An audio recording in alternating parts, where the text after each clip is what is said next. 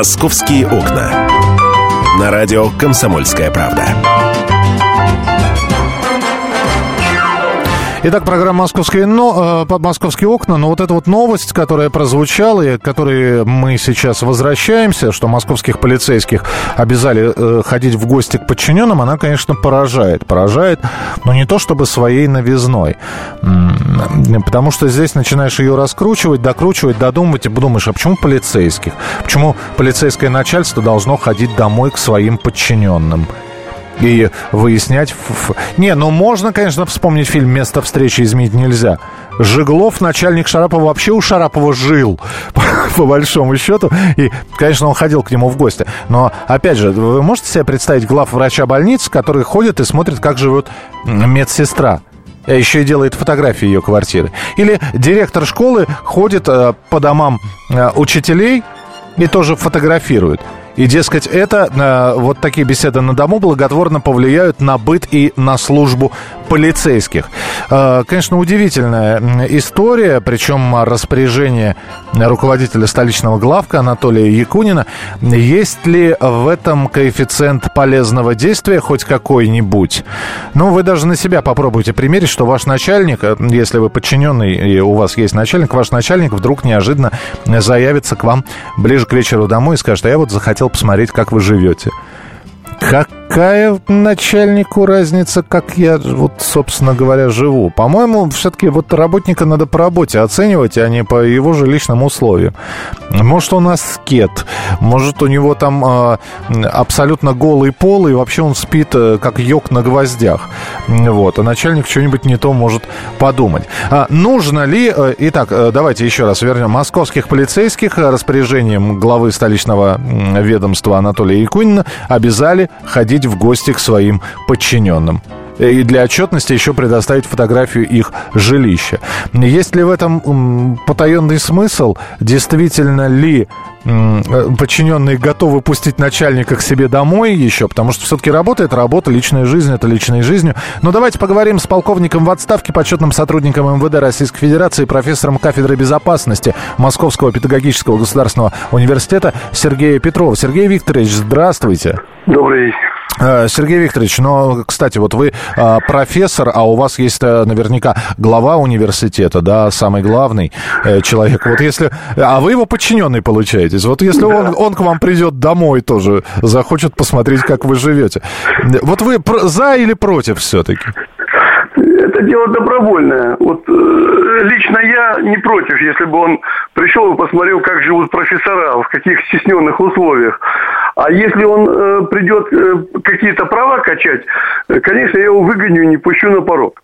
Здесь э, нужно очень э, четко провести правовую черту, что это дело добровольное, раз, что это должно быть исходить прежде всего из э, желания помочь сотруднику, выявить какие-то его трудности, выявить э, проблемы, о которых он, может быть, на работе не очень э, распространяется.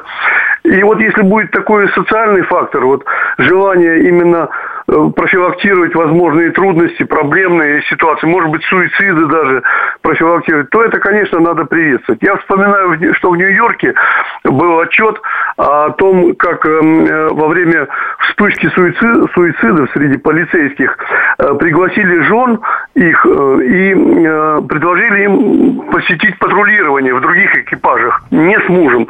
И после этого патрулирования жены убедились, что их прохладное отношение к голодному, возвращающемуся со службы мужу, когда он просит поужинать, она, она смотрит сериал и говорит, возьми сам в холодильнике, погрей себе, что это недопустимо просто после э, тех стрессов и опасностей, с которыми мужья сталкиваются на работе. И вот после этой программы э, количество самоубийств среди полицейских уменьшилось, потому что жены стали более внимательно их встречать. Сергей Викторович, но вы ведь были когда-нибудь когда-то рядовым сотрудником мили... милиции, советской еще, да, конечно, насколько я да. понимаю. А вот тогда начальство, оно хоть как-то к личной жизни сотрудников рядовых имело отношение? Они спрашивали там, что тебе нужно?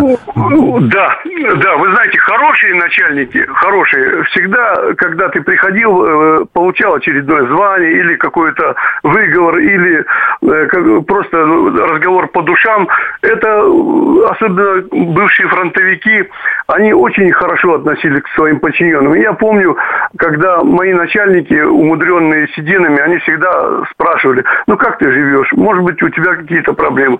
Ты же знаешь, если что-то мы можем помочь, мы тебе поможем. И вот такие, такие факторы, они помогают человеку чувствовать себя в коллективе более полезным, более нужным. И, конечно, не, желание не подводить этого начальника. Ведь вот этот приказ, он чем обусловлен? Слишком много фактов, когда э, сотрудники попадают в какие-то происшествия, какие-то коррупционные, э, квартирные отжимы там, и прочие вещи. Поэтому интерес к этой стороне жизни, он закономерен. Он даже предусмотрен э, законом об информации. Он даже предусмотрен положением о службе, где написано черным по белому, что изучается кандидат на службу, его быт, его характер и так далее, и так далее. И вот в этой части это все правильно. Но единственная опасность здесь – это формализм. Это когда мы начинаем самих сотрудников, заставляем их самих фотографировать свое жилье, писать какие-то отчеты. Вот это все недопустимо. Я думаю, что э, правильно начальник правового управления Астахова прокомментировала это указание, сказать, что нужно э, провести работу с руководителями и сказать, что вот эти все, все вот эти проверки должны быть добровольными, и никак, не, не надо перегибать палку в сторону формализма. И тогда все будет нормально, полезно, и будет большое профилактическое и социальное значение. И финальный вопрос, Сергей Викторович. А допустим, со- сотрудник окажется хитрым. Я бы по-другому сказал, но в эфире мы в прямом. Очень хитрым. И он специально сделает и приведет свое жилище в такой вид, что без слез на него и не взглянешь. А для того, чтобы разжалобить начальство. Может ведь быть такое? Знаете, на каждую хитрую попу есть шуруп с винтом. Ну да. Да, поэтому это все быстро выявляется, и э, как лишняя характеристика, я думаю, что это выплывет моментально, и от такого сотрудника просто будет лишний повод избавиться. Не надо хитрить, надо, надо быть откровенным, порядочным и честным, и тогда карьера будет тоже нормальная, и не будет лишних. Вот эти. Я встречал таких хитрецов, они все плохо кончили. Все, ни один из них не, не, не пробился в нормальные люди. Понятно, да. Ради фразы про хитрую попу стоило позвонить вам, Сергей Викторович. Спасибо вам большое. Сергей Петров, профессор кафедры безопасности Московского педагогического государственного университета, полковник в отставке, почетный сотрудник эм вэ дэ Российской Федерации. Ох, не знаю. Вот по мне, так если начальство к работе придирается и требует работ качественно выполненной, это да. Когда начальство начинает в личную жизнь вмешиваться, это, на мой взгляд, ну, как говорил... Как говорил Кот Матроскин, это перебор. Василий, здравствуйте, говорите, пожалуйста. Добрый день. Добрый день. Ну, знаете, конечно, объяснение вашего эксперта было так похоже на демагогию больше. А в принципе это просто говорит о деградации власти вообще. Помню. Они уже не знают еще, что бы выдумать, лишь бы показать свою работу. А работы никакой нет нигде, ни в милиции, нигде, даже хотя бы э, судить по кинематографу. Посмотрите наши сериалы о милиции. Это что творится-то?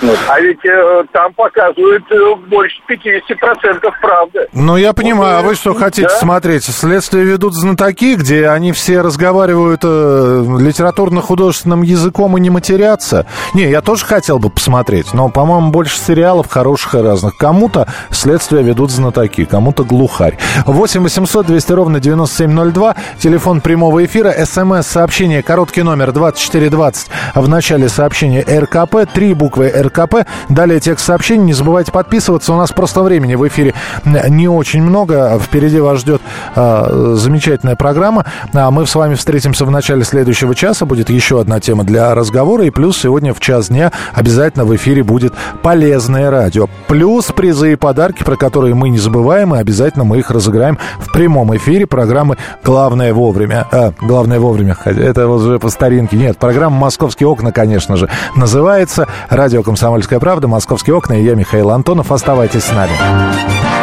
«Московские окна». Ведущие Антон Арасланов и Наталья Андреасон – самые приятные люди в редакции. они настолько располагают к себе, что им не отказывают в интервью даже те, кто принципиально не общается с прессой. Слушайте программу «Культурные люди» на радио «Комсомольская правда». По понедельникам и средам в двадцать один ноль пять, а в пятницу в двадцать два ноль пять. Не пропустите, а то некультурно как-то.